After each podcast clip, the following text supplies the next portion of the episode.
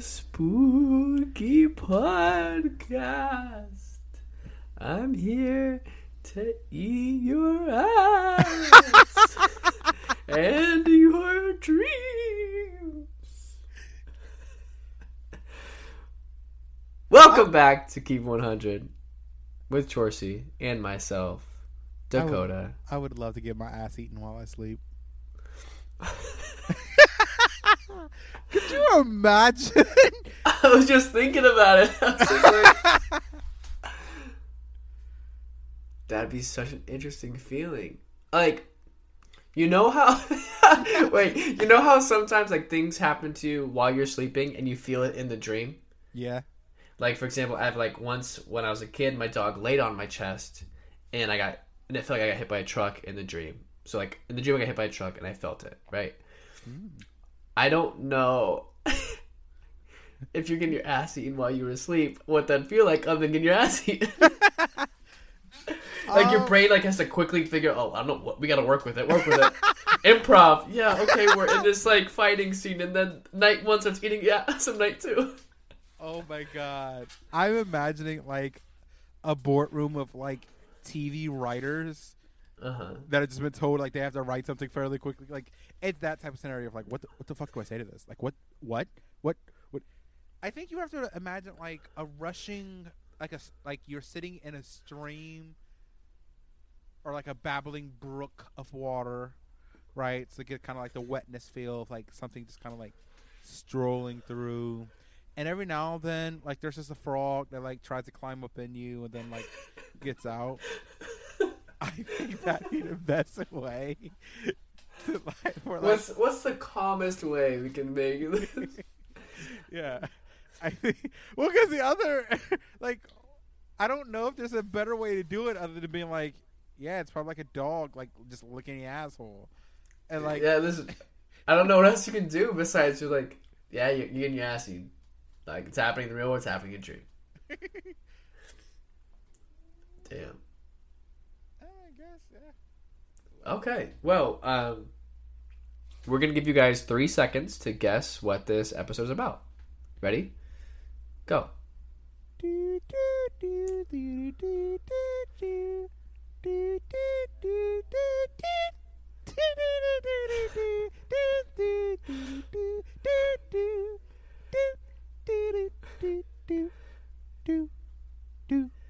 I was just thinking, I was like, wait, I said give them three seconds, but Georgie started doing the Jeopardy theme song, so I can't just, I just can't cut that off at three seconds. I mean, you can. I figured you're just gonna go do do do. You cut. That's it. That's it.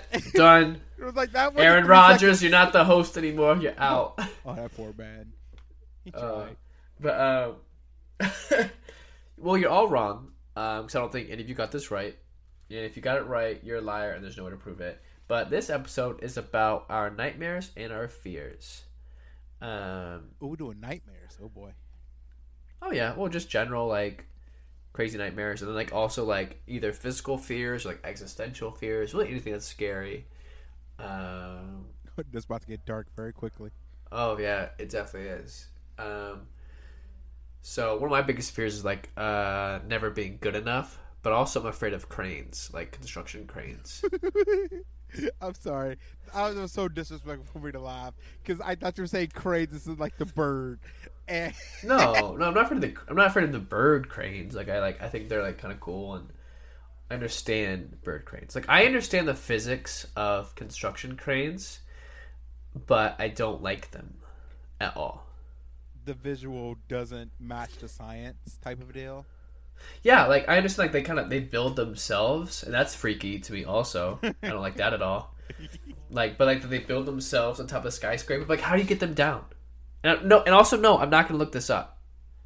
Like, I'm not gonna learn more about it. I'm just gonna live in fear in ignorance because I like my life better that way. It's more interesting. And I don't like because they're so tall, they're so skinny. It's, I was like, you're gonna Yeah. fall over. Like, I understand the physics of why they don't fall over, but I'm like, bro, a strong wind and I'm dead. Like, That's her. I hate them. And I'm also afraid of like, you know, having a job that's not meant for me and then dying that way and living unhappily for the rest of my life. And both are equally terrifying. But honestly, the cranes are a little bit more Okay. I forgot you've told me about the crane things before. We've talked about it. Yeah. I think I think when you were here last we were playing probably keep talking and nobody explodes. I think it was it was a conversation we had right before we played that game. Which leads me to one of my fears. Um bombs. Fair. Just in We've a general lot of experience with bombs together. and it's terrifying. Um, I, to be fair, I don't know anyone who actually likes bombs, but um, things that read like a bomb to me, I treat as a bomb, and like uh, yeah.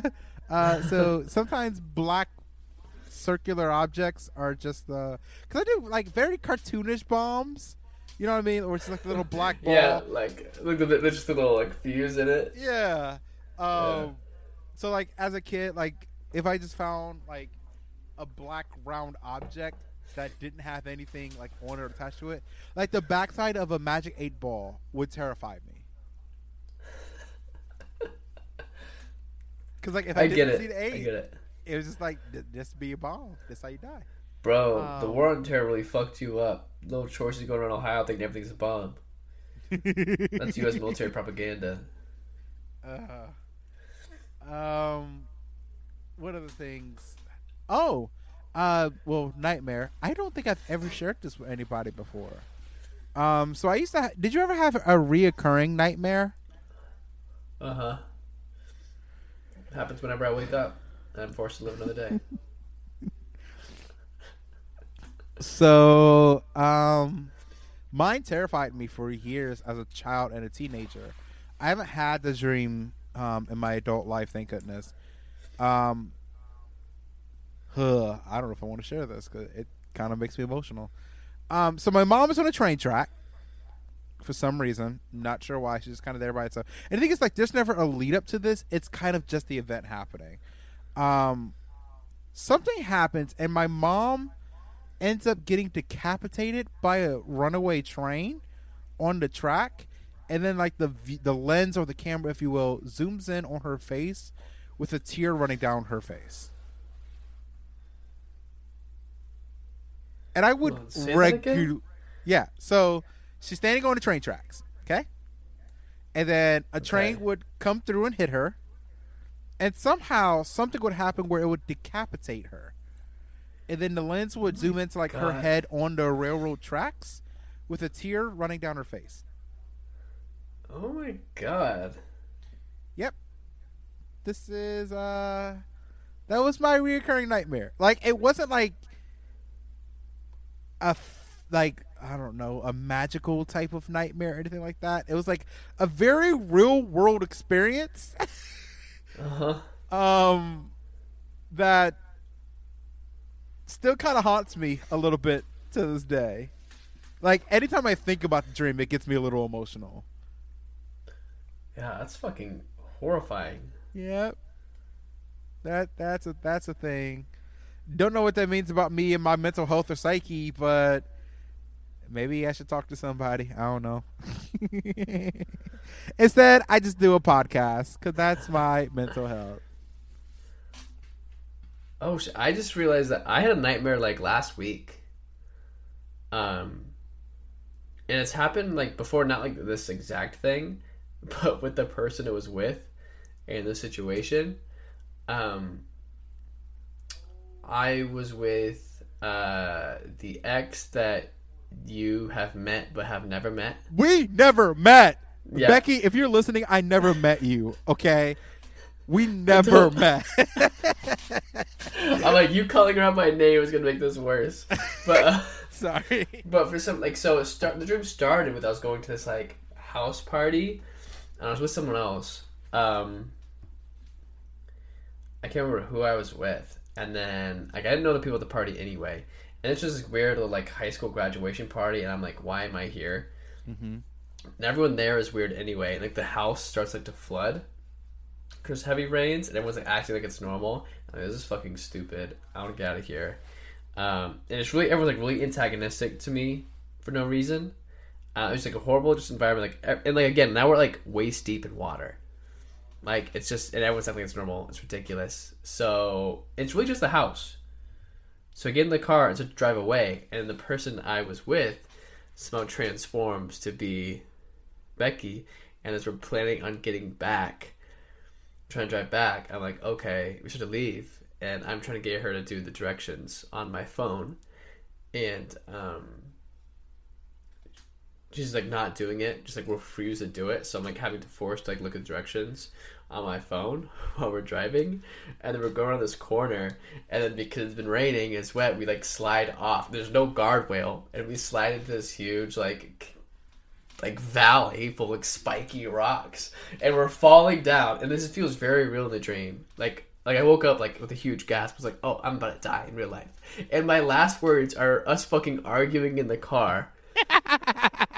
I'm like, this is all your fucking fault. Like, you always do this. And like, you always do this. What? Does this always happen? We slide off cliffs, which is super weird because like when we were dating, we never really fought. Like, we didn't really fight until like the end of it. Um. So it was just super strange. I remember like vividly like hitting the rocks and like the car like exploding and like not dying immediately. It was very very strange, and I woke up and I was next to Vic, so I was like, I don't know what's going on. Like I thought I died.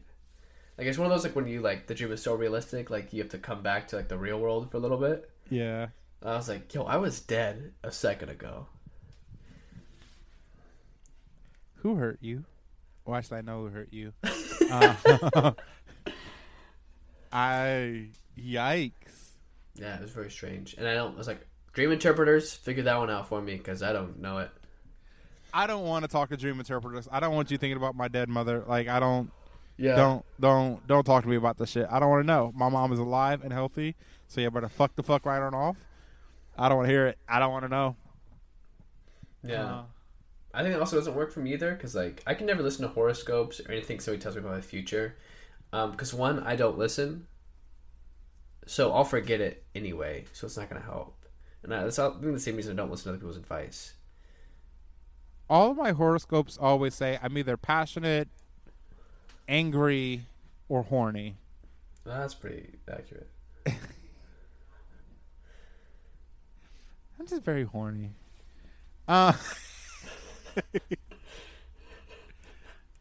I think that goes. That's like passionate. That's a certain form of passionate. it's just horny. It's not. You be an angry horny. I don't. I don't be. Yeah, I've definitely been angry horny before. What do you fuck somebody? I've definitely angrily fucked somebody before. Yeah, I agree. You agree that I've angrily fucked somebody before? That was the wrong word to use. Well, one, I agree that you've done it because I know we've talked about it, and I've also no, I haven't done that. I've bored fucked people, and we've talked about that. Chickas is different. Uh, I have also bored fucked people, but I mean the the relationship was boring, so there's really nothing else to do. Anyway, back to our fears, um, or nightmares, I guess. Now that we went a dark It's turn both. Can be into nightmares, um, I guess fears. I guess what am I? Let's reach down and deep within. What is a fear of mine? I do have a fear of like dying alone. Um, and I guess you can take that in the romantic sense, but also like in the literal sense of like, even you know if I'm married, have kids, all that, whatever. Um, like the idea of like not being with w- someone physically Yeah. uh, when I pass is a fear of mine. Um, Mm-hmm. but also like from a, a heightened sense, um, not having a, a husband because like by that time I would like to be married, um, and have someone who like, you know, I've agreed to spend the rest of my mortal life with. Um, definitely, definitely a big fear of mine. Um, I'm I'm cool with it now at 26 because like you know, I hopefully still got a lot of life left to live. yeah. Um, but I think as I'm, I'm you know, like we said, I'm closer to 30 than I am to 20.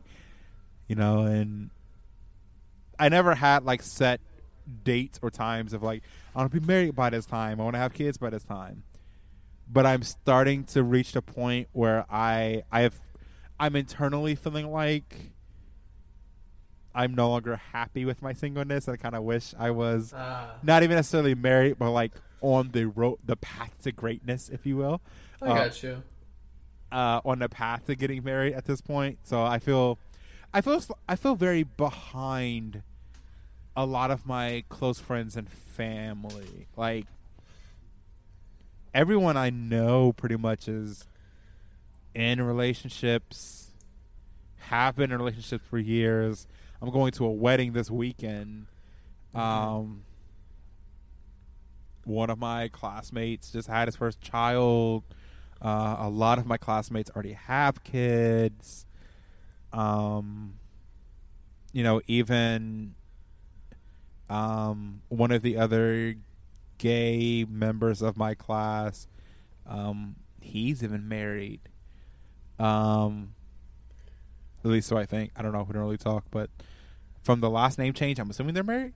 Um, so like, I feel like a lot of people have had those experiences, and I, I feel kind of late. Yeah. I definitely feel late on the ball of that type of stuff, and yeah, I don't know. I guess I guess the fear of like I'm missing out on that, missing out on that experience, and because I've had it, and I definitely crave it because I I thoroughly enjoyed the experience. I I love the illusion of being in love Mm-hmm. is how I felt about that past experience. I love the illusion of being in love. Now I just want it to be actually real. um,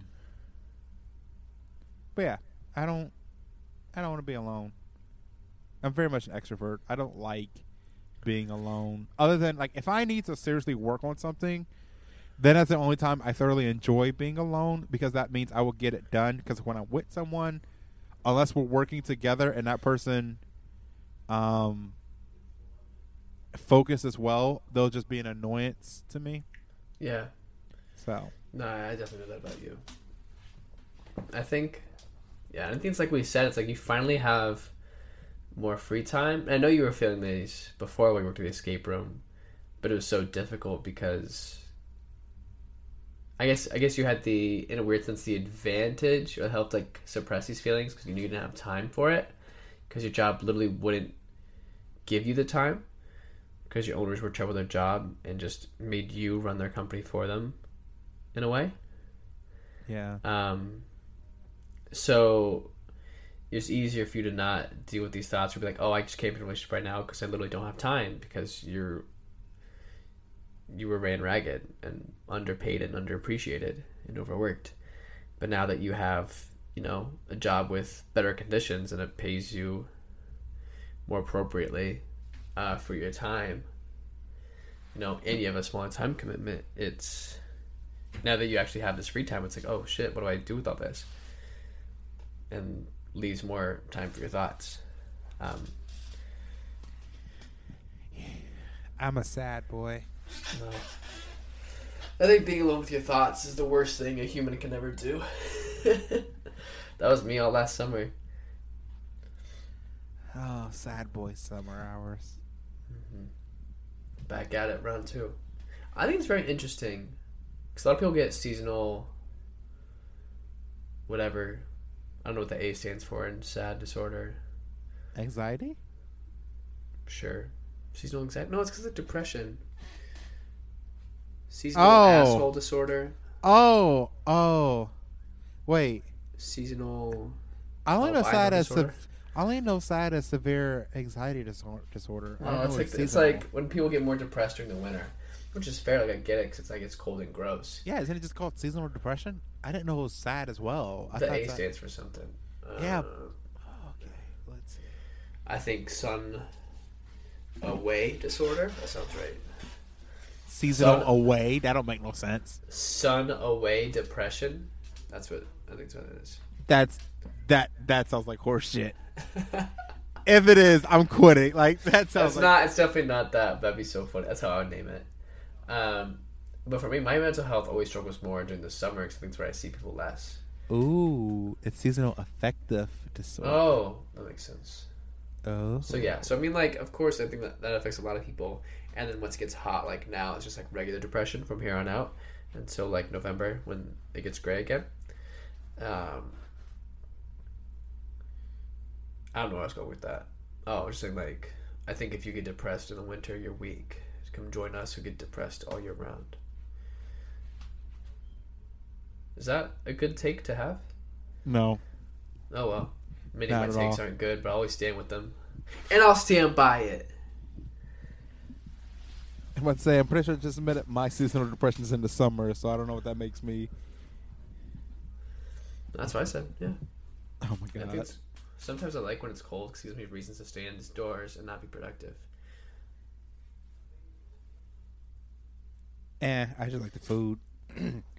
I like warm bellies. I like I like a lot of s- soups and just make chicken noodle soup and you get beef stew with blueberry muffins and Ciders and pies. And, oh my god, I will murder a black person for some apple ci- some apple cider. Like You don't have to. You can just go buy some. Why, do you, why do you have to be a race trader about it? Like, what, like what was that? What was that your parameter, Dorsey? What the hell was that? Where the fuck did that come from? I will murder a black person. Uh, I love it. Bro, bro, what? Love the show we do. But I do agree. I think uh, the winter has the best flavors. Peppermint mochas. Except for snow bunnies. Fair. Uh, I'm I'm a treat. you are a treat. I love you, George. I love you too. Anyway, Back to what we're afraid of, and most of them are very existential. Um, oh, I can do another physical fear. Uh, I'm afraid of heights. Well, we're both afraid of heights. We talked about that. yeah, I'm afraid of heights, but I love airplanes. So like, Agreed. Wait, do you know why you're afraid of heights? yeah. Um, as a person who's been six foot, almost said my entire life. Like, Uh, no, you came out that size. Oh my god. um, as a person who is six foot and has been the majority of my life, um, the bigger you are, the harder you fall is a real and true statement. Um, so if I was a a turkey teeny weeny or a midget, um, I feel like falling wouldn't be so detrimental to me because everything would be compact. So it'd be you know just like compact. yeah. Um, versus now, if I fall, you know, a fall mean may mean a, a broken fibia, you know, Where's your fibia? right here. I don't know where you're pointing. I think you're pointing at your dick. That's my stomach. Oh my god! Thank you for the compliment, though. I appreciate it. Well, you can point it anywhere. I'd be like, that's probably your fibia. I don't know where it is. uh, the fibia is in your leg, isn't it? Man, I don't know. Like I said, you can point. I'm not gonna learn either. Just Google it. No, I like being ignorant, like a Republican. Oh my god. Um, but yeah, like I think I tend to picture like because I'm higher up, I tend to picture a lot of falls, and they tend to vary in depth. Um, like looking over a cliff will almost never happen in my lifetime because. I'll, I won't be able to live through it because my body, like I will legit buckle at the knees, which would then cause me to die.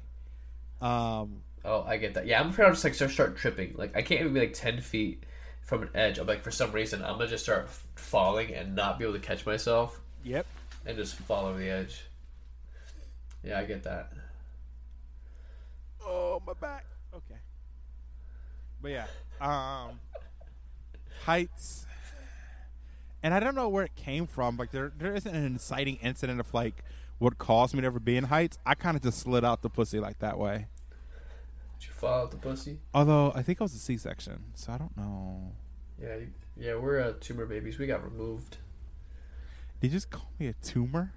I called myself a tumor too. You, no, I don't give a I fuck said about you. we. I said we are. Yeah, I don't give a fuck about you. Did you just call me a tumor? Yeah. That's fair. That's fair. yeah, I got removed. I don't. yeah, there's nothing I can think of that like specifically caused that to be a thing because I wasn't like an extremely tall kid. I'm not even extremely tall now. I'm only six foot. That's only slightly above average.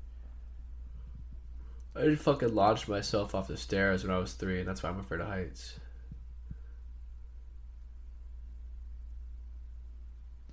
Didn't you also like fall over a balcony? That's the same scenario. Oh, is it? Okay. Yeah. Have I told you about this? Have I talked about this in the podcast? I think you talked about it on her podcast. Okay, yeah. So the audience knows. Your dad walking past and like you just dropping onto the ground. Yeah. Oh yeah, I've definitely talked about this. Because then your mom, yes, you did. That's so fucking funny to me. God, her like just like just stop fucking crying, stop crying, Oh and man. and then finding out your arm is broken is the funniest shit to me. Um, Yeah. but yeah, I but like on the flip side of that, like I was I used to be terrified of planes because I'd never been on one. I got on one. Uh, going to Vegas was the first time, and fell in love. I remember telling my mom it looked like Google Earth because we were up in the sky and we were going to Vegas, and it was so beautiful. Um, so now I love flying. I I think flying is a fascinating thing. Um, and I've only ever flown three times in my life, and I'm hoping to do more this year. I flew to uh, Vegas. After that, I then flew to Austin and uh, flew to New York. Um, and have all been three, three pretty.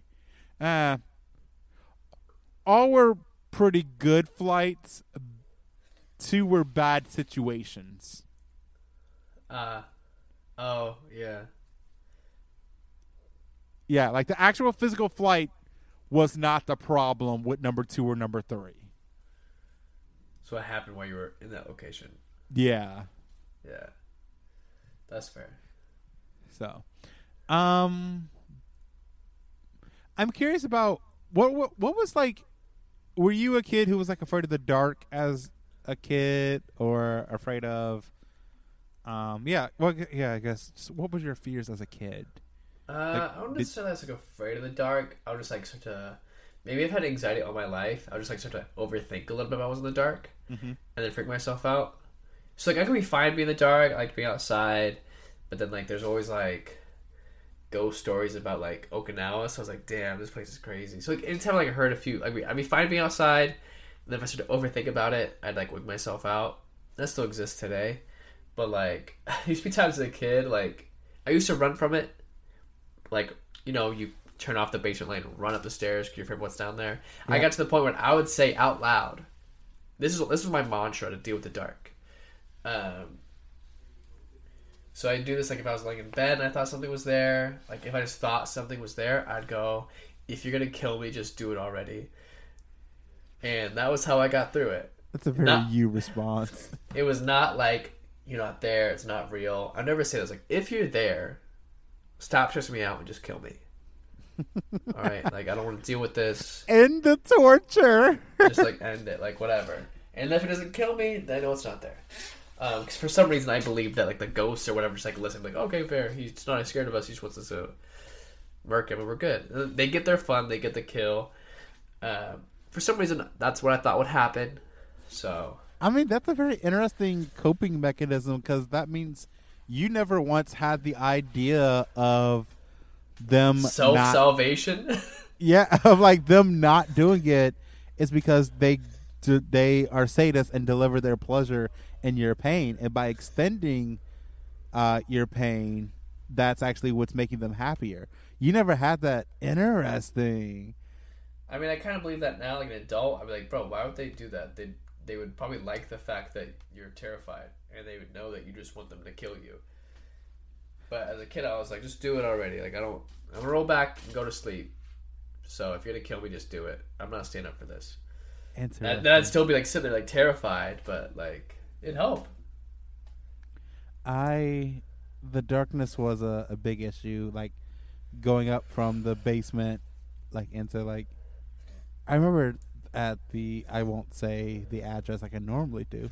Um but in the first home we were in uh that I have a recollection of uh, going up from the basement to like the living room and like the main living area, um, I would yell.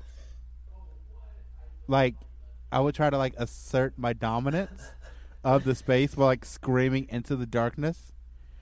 Um, and like bark orders at it or like I guess like cuss it out.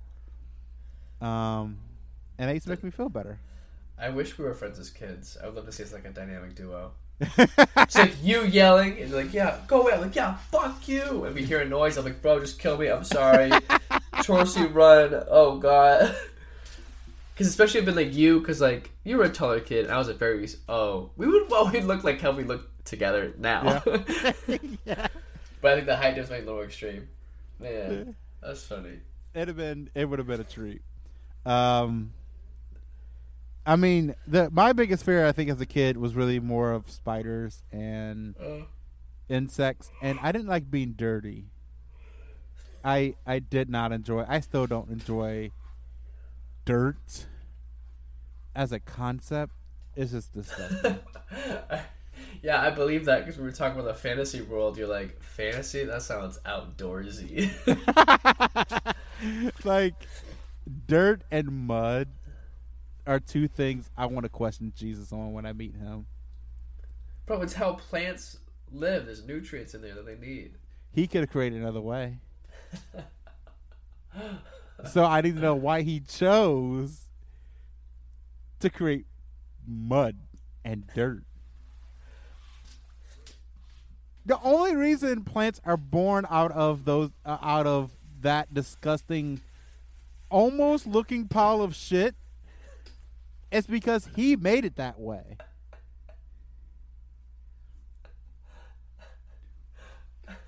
I feel like I'm gonna get to the pearly gates. It's like it's time for your judgment, and we're like, no, it's time for your judgment. I have questions. Like, what about this, this, and this?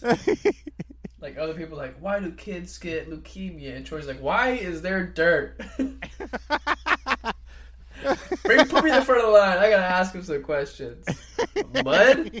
What the fuck's up with that? mud, my nigga, mud? You chose mud? And him looking at me. Did you just call me your yes, my nigga? You chose mud. Why? You created Mars, but you gave us mud. Chorcy, what do you think's on Mars? It's all dirt. But it's red. So you don't like brown dirt? If dirt was a different color, you might like it? You played Minecraft before, bro? You can't do much with brown dirt. Make it colorful. exactly. That's my issue. You can't do much with it anyway. Like at least sand, you can build castles with and shit. And at least it's pretty to look at. Dirt just look like shit. Also, Wait. why uh, why is dirt dusty? Why? Bro, it's I don't know. That's my point. Because neither does he. How did we get here? That's question number like six. Oh, we're talking about bugs. Uh, did you ever watch the King Kong that had Jack Black in it? Came like 2005 or something. Hell no, I don't like Jack Black, Oh, he's like only a little bit in it. but he's in it. I I refuse to. That's why, like, uh, was it you? We do the Kung Fu Panda thing at uh Stephen Barry's, Tom and Jerry's. What the hell are you talking about? Oh God, what's the name of the place? You play the games. Ben and Jerry's? No, that's ice cream. Uh Stefan Mulberry? No. No idea what you're talking about. David Busters. There we go. Oh my god. No, I also I don't think I've been to David Buster's with you guys. I've been to David Buster's in forever. I never went with the friend group. okay. What is someone who likes to play some Kung Fu I- Panda I have no idea what the fuck you just said. I said someone likes to play Kung Fu Panda bullshit, and uh, I've never seen the movie, never will. Why do you not like Jack Black? He's not a good actor. He's not a funny person. Okay, I guess. All right. He's not funny. He he conceptually is not funny. He is a good person. And that I love and respect the hell out of him for. But he's not a funny person. Like the type of comedy he produces is not comedy that interests me. Okay. He's not what, a bad person. What actors do you think are funny then? What actors? I don't know. Well, I guess don't- what's your taste of like comedy and film? I like. I don't really like a lot of comedy movies because I don't find movies to be funny. Um, like Bruce Almighty was probably like a, a high on my list of comedy movies growing up, probably. Uh huh. Uh, but I hated Evan Almighty. Yeah, Evan Almighty was just bad. Anyway, Um, most sequels are worse than the original, besides like Shrek Two. I hated, hated, hated Talladega Nights. Uh, yeah, I was gonna say if you didn't like Jack Black, uh, you'd probably hate Will Ferrell too. Um, trying to think what else. Uh, Austin Powers Goldmember is one of the dumbest fucking movies I've ever seen. So okay, so I, I totally understand what comedy you don't like. Got it. I'm glad you get it because I don't. I don't like dumb comedy, Yeah. Which is what this podcast is. But I don't like dumb comedy. Well, I think it's because like our comedy, like I think you like, because I know you watch a lot the Game Grumps. I think you like comedy that's born out of the situation and not like scripted comedy, because it can be harder to write comedy, because especially like those types of movies or those comedies purely come out of like ridiculous characters, mm-hmm. whereas versus ridiculous situations. Yeah, I think they. I don't like. I guess if I were to actually use my theater degree, I don't like absurdity. Okay, I see that. Yeah, I think it's definitely the characters then for you. So 'Cause- Bruce Almighty, like he's like a he's like a normal dude who got powers, versus all these other characters like Jack, like the Jack Black movies, Austin Powers. It was the characters you didn't like, and then Bruce Almighty, like he has that redemption arc at the end. Like I don't think it's. To me, it sounds like you just hate those over the top characters who are trying to be funny versus the situation happening, and that's funny. That's fair. Because even in Bruce Almighty, like one of the funniest characters to me is Morgan Freeman. From what jokes? Just, it wasn't even necessarily jokes he made, but it was just his responses and his facial expressions. Because it was a Oh. very humanizing aspect to the perception of God. Uh-huh. Um, because it was very much like quick whip, quick quips. yeah. um, or like quick retorts that were just clever Oh, and funny. I see, I Um, see. But like with a little bit of like educational background to it, you know, I just I don't like dumb. I just I I can't like things that make me feel like my brain is just going to mush. It's just and like I know people would say like, well, you watch like you know Family Guy and American Dad and all that, and actually I find the comedy in those shows to be, I guess, educational. Because like sometimes there there are references in those things like um, uh, in American Dad. There's an episode about some buried gold. Uh-huh. And um, so uh, Stan sings a song about Ollie North. Yeah. I had no idea who Ollie North is or was until I had seen American Dad. So it was very interesting because like I like that was comedy that was based off of history. So that was very Okay. fascinating to me. Like it was it was a funny fucking wild ass situation that also helped me learn. Um, it gives me the similar vibes of uh, my first operatic experience was never in an opera house. It was with Bugs Bunny. Um, probably the same thing when it comes to introduction of uh, live music was seeing Bugs Bunny as a conductor, and with the lot the little singer and the the the glove and oh, and he just oh oh oh oh oh and it's like this is whole wild ass like scenario. Um, so that shit, you know, that that's good comedy to me. And then I like I like raunchy comedy. I do like raunchy, but there's something I guess. Okay, I like. For me, and maybe this is sexist of me to say, I like raunchy, raunchy comedy from women. How is that sexist? Uh, I guess a Republican might deem it as being sexist that I don't like the same type of comedy from men. But like, there's nothing that's interesting or exciting about hearing a man talk about like how much he wants to fuck a woman because that's normalized in our society. Okay, there's something that's ya. empowering about hearing a woman being like, "Let me gobble up this dick," and I, I think that's why like, I'm That's such a big. stuff that you yell. That's why you like it. That's something that you would yell. I mean, yes, but also like it's so. I tend to be someone who likes to, um, empower those who don't, who don't always have the power. Uh huh. Um, and I try to lend what little privilege I have to make space for those who, who, who don't necessarily, um, have the ability to use their voice to make sure they have an opportunity to. Um, and in those situations, like that's probably why I lean on Nicole Byer a lot, because she is truly, in my opinion, one of the funniest people ever.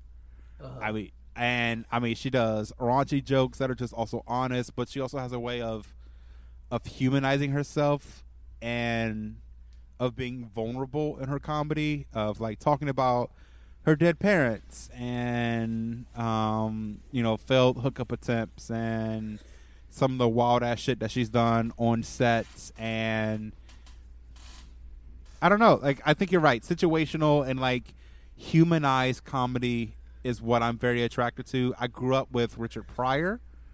Um so even talking about um you know, stand up comedians and like the comedy uh, they present that attracts me more because it's like, oh, these are relatable experiences. Uh-huh. Um, which is probably why I don't uh, I don't relate to a lot of uh, male sexual experiences because I don't have the same primal sexual urges of cisgender straight men. yeah, I got you.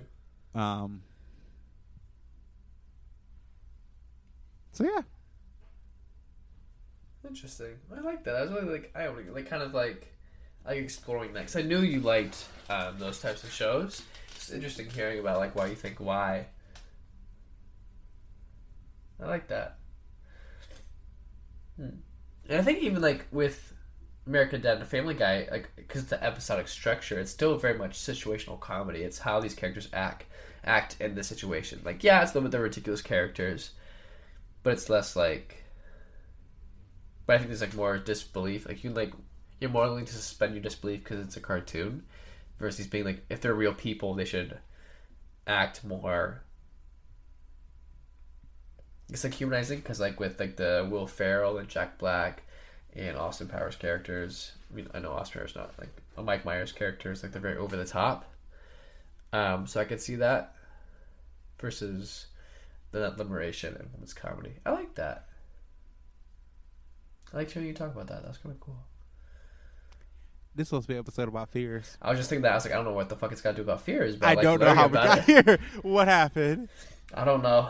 Tell us in the comments what happened. I if know. you can follow that train of thought, let us know. Are there comments for podcasts?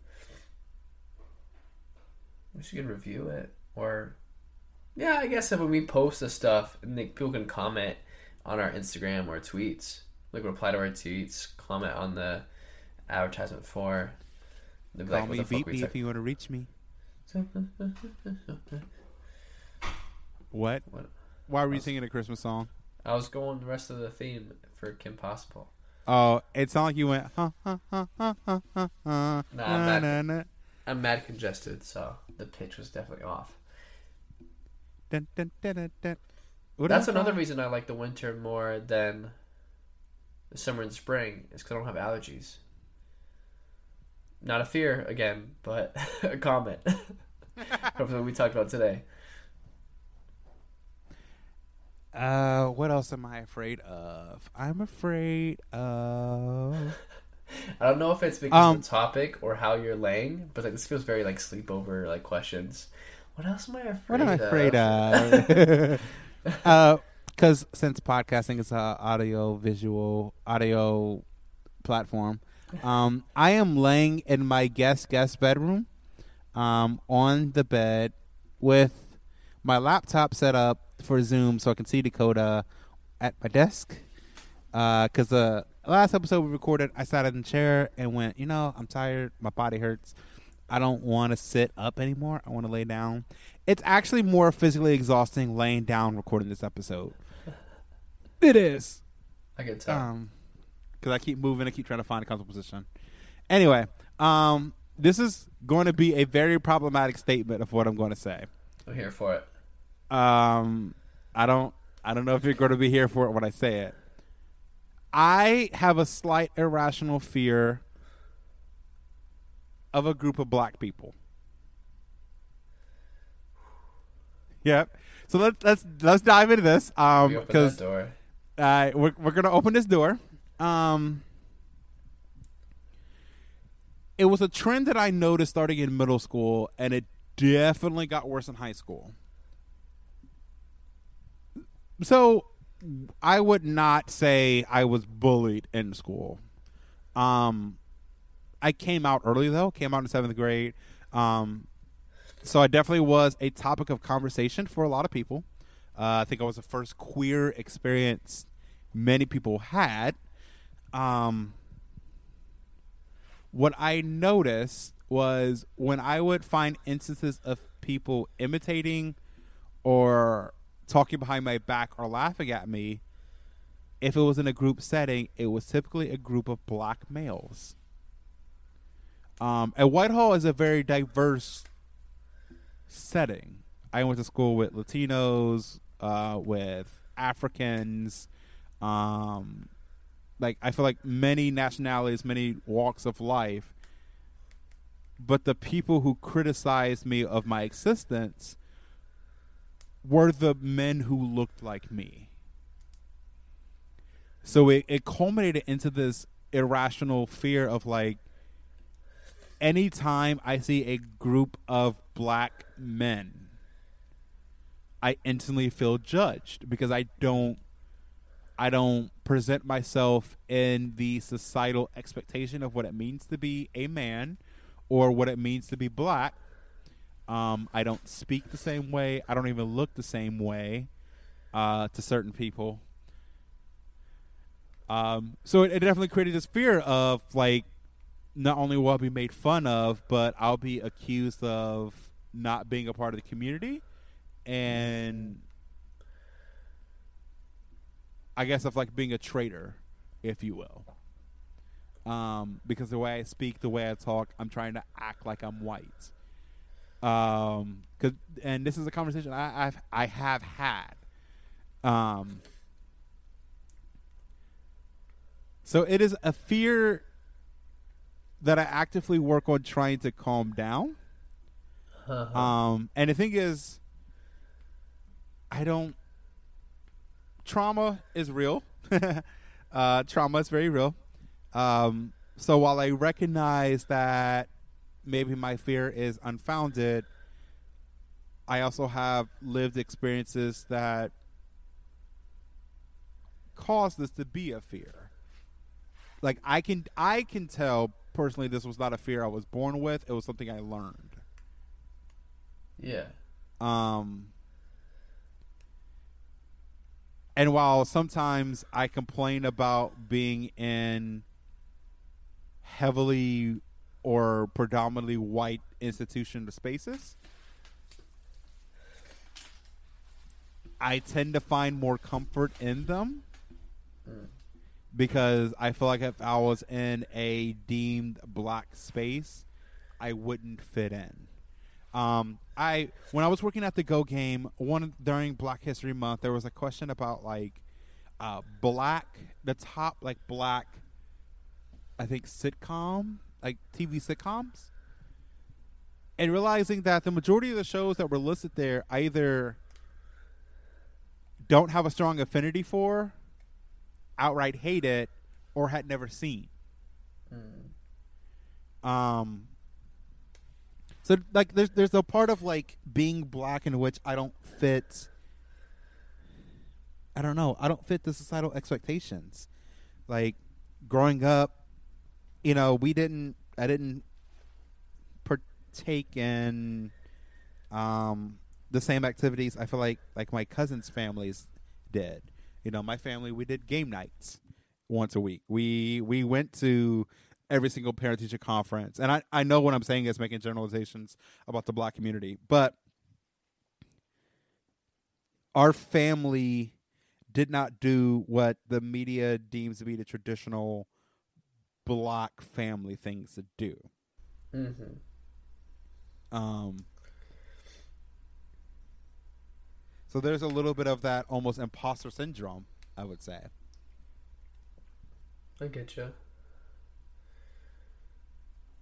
Like I said, Damn. still working at it, but I, it is something I noticed, especially because like I, a lot of my employment, in particular, has always been in heavily white spaces, um, for a couple of different reasons. Um, they tend to pay better, to be honest. Mm-hmm. Um, it's management opportunities just tend to be just tend to run white. The higher up on the chain you go, Yeah. just because of how the system is set up, you tend to be interact with more white people. Um, and as I continue to be employed in areas where it's a higher income level, that typically slides to being leaning more white. Makes sense. Um. So yeah, that's a a thing about me. Not too proud of it, but you know, something I'm working on. Yeah, well, like you said, it was a trauma. I mean, it's a learning experience, and especially if it happened a lot during formative years, even middle and high school, when you know recently out and going through it. But wow. Oh, I will also say because I also don't. I tend not to um, mesh well with heavily masculine spaces. Not that Ah. I'm not masculine presenting, but there is a limit until I will feel like I am being stifled um, or not able to express myself freely because I'm so focused on trying to pass as masculine versus just existing. Uh huh. Um, and like, I have like my core group of friends from Whitehall are mostly black men. Um, and as long as I'm sticking with those core that core group who know me and know me well, I'm pretty fine. But if you extend into then their friend circles, where the expectations of gender performance are more rigid. You know, if you expand deeper into their friend ring and then their friend's friend ring, um, it gets more and more rigid. So it tends to become more difficult for me to connect. Yeah. Um, you know, whereas like for example, I just got back from a, a bachelor party that, um, you know, I was the only black person there, but the expectations of how I present my masculinity was so very different in that space. Um, because I mean, we were also all there for a connected reason, right? We're all there because we care about the groom. You know, that's why we're there to support him. Um, but even just the overall expectations of how you present gender and masculinity are very different being in an all white space versus an all black space. Um, Yeah. And because my gender performance and masculinity tends to ebb and flow between heavily masculine, or I wouldn't say heavily masculine, but between masculine and feminine, and is kind of a mix in between. Um, I just find that hev- heavily white spaces tend to be more accepting of my gender expression than heavily black spaces. That's really interesting. It's like a big, you know, testimony to the importance of like learning about intersectionalism. Because like some spaces you're a black man, some spaces you're a gay man, and then different spaces you're seen as a black gay man, and you know like having to like what's really the focus to people depending on where you are. It's really interesting, like how you have to, or just how you feel in those different spaces. Damn.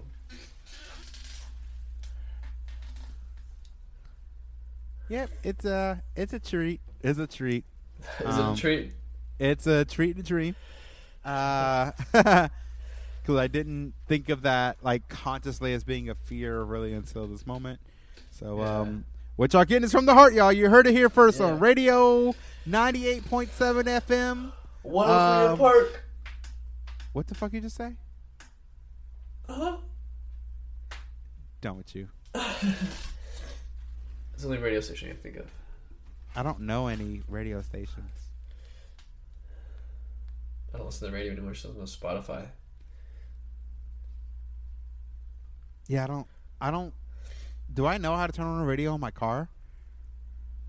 I think there's a button on there somewhere. I don't know. I've had this car for like two years. So I wouldn't know.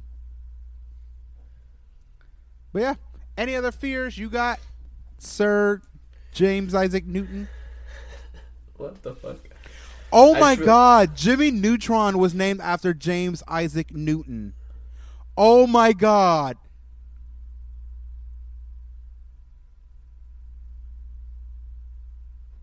I am floored. That just made my jaw drop. Is that true? yeah, I think James Isaac Neutron instead of Newton, it makes perfect sense. That's not a coincidence. Like, yeah. I also just realized I said 103 in Park and not 106 in Park. Isn't 106 in Park just the location of where that studio was at, not a radio station? Is that well? Isn't that what they called the radio show? 106 in Park. 106 in Park was a BET TV show. It wasn't a radio show. That's where you'd see the music videos. Yeah, that's what I'm thinking of. I was like music in that place. Either way, I'm wrong. Um, I, like- I think it's 106 and Park Street, like the intersection. That's where that was recorded. That makes sense. It's been so long anyway, so I think that's why my brain's so fuzzy. Um, are there fears I have? You know, really, the existential ones are really like we like talked about, just like being forgotten or like. Honestly, my biggest one I think we've talked about before. I don't know if I've talked about it like on the podcast. What the fuck did I just say? Podcast. On what podcast?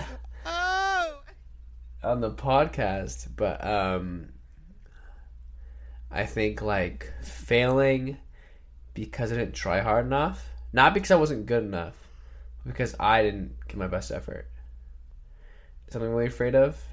I think it's because it's something that's very real. Stuff that I've done, like getting lower grades didn't study appropriately, um, and not allocating my time wise. It's something I still struggle with, like because you know, like, can we talk about the episode about like um fantasy and stuff is like you know after work i don't or after school i don't want to keep doing stuff because my brain's exhausted. I want to find a way to escape and maybe that's reading maybe that's playing games just something quick. And then go back and put the work in. Like i also hate jobs where like when you leave work you have to do more work. Doesn't make sense to me. I'm not getting paid for this. Why would i do this when i'm not at work? Um so so now that like i'm not in college classes and I don't have to write for those classes. It's hard for me to find the motivation because I work full time and I'm always on my computer. It's hard to get off the work part of the computer and then start writing for fun when that in itself is like still works. I have to think it through. I have to connect my storylines. I'm still working and using my brain on the computer after doing it all day. Like I think it'd be easier if like I was, you know, doing a job that didn't require me on the computer. It'd be much better. Um, That's fair.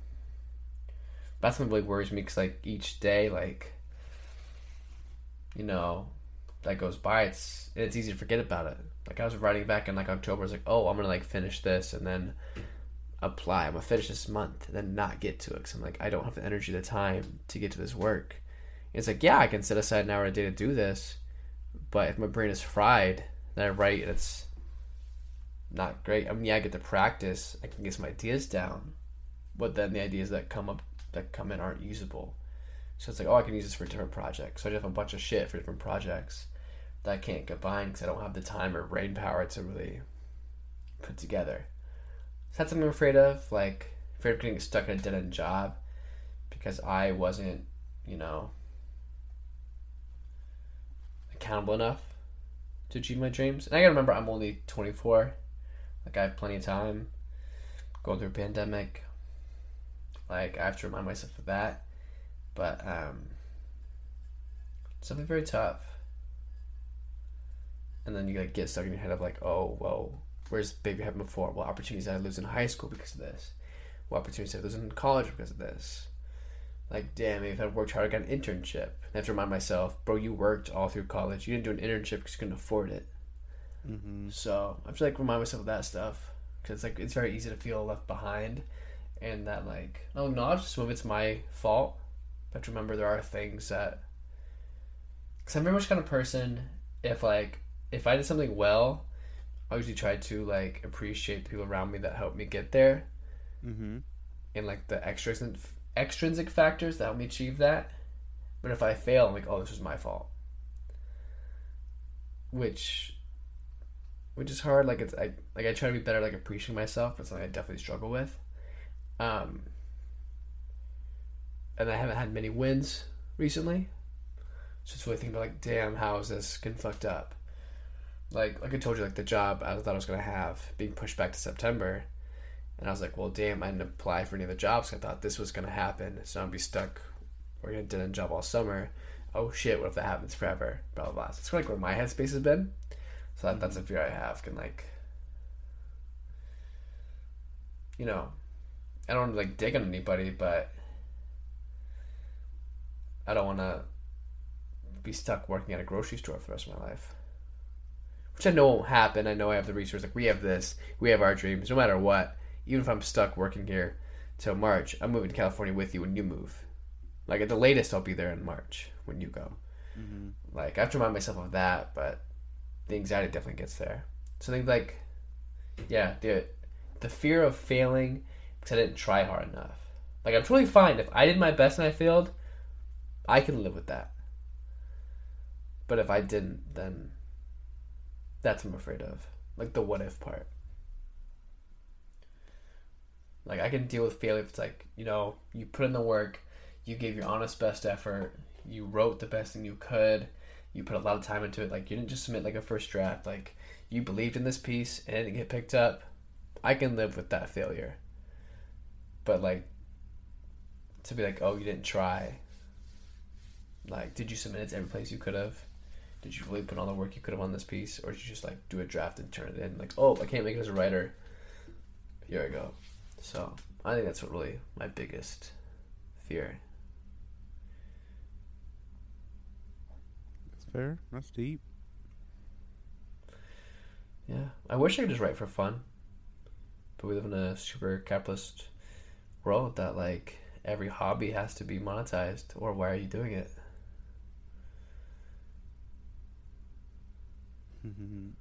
yeah. I yeah. I get that. I mean, it's gotten to a point now where I base the decision of the things I do off of either it's directly making me money now or it's going to enhance my ability to make money in the future. Mm-hmm.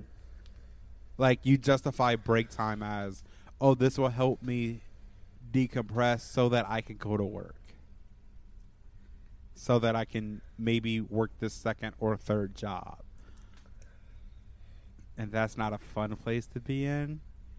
Um, Yeah. What's what's getting me through it is, like you said, I have an end date, at least like I have a goal in mind, but that's also kind of terrifying, um, because I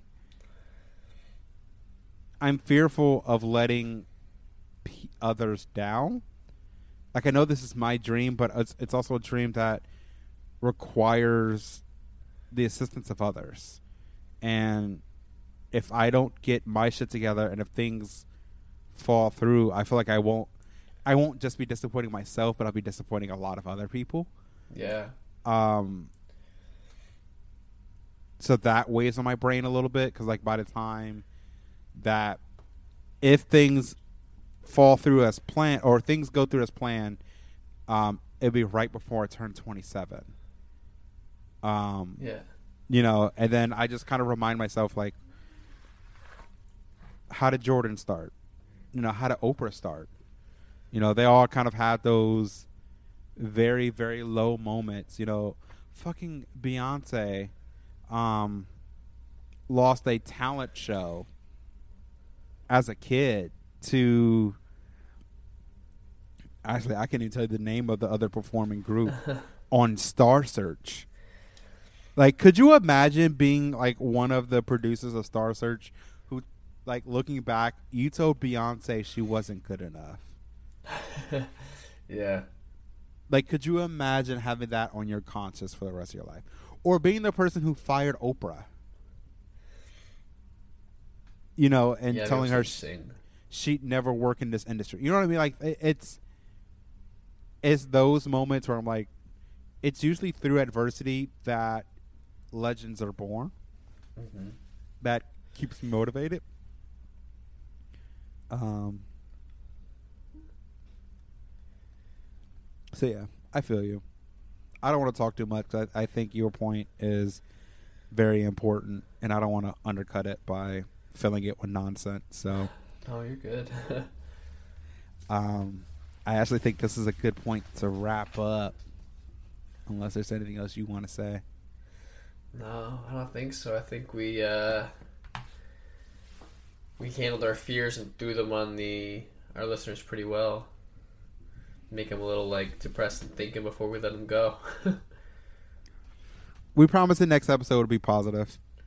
yeah, we're getting the hang of this. One serious, one uh, one funny one to keep you all on your toes. Never tell you Oh. what order they go in. Yeah.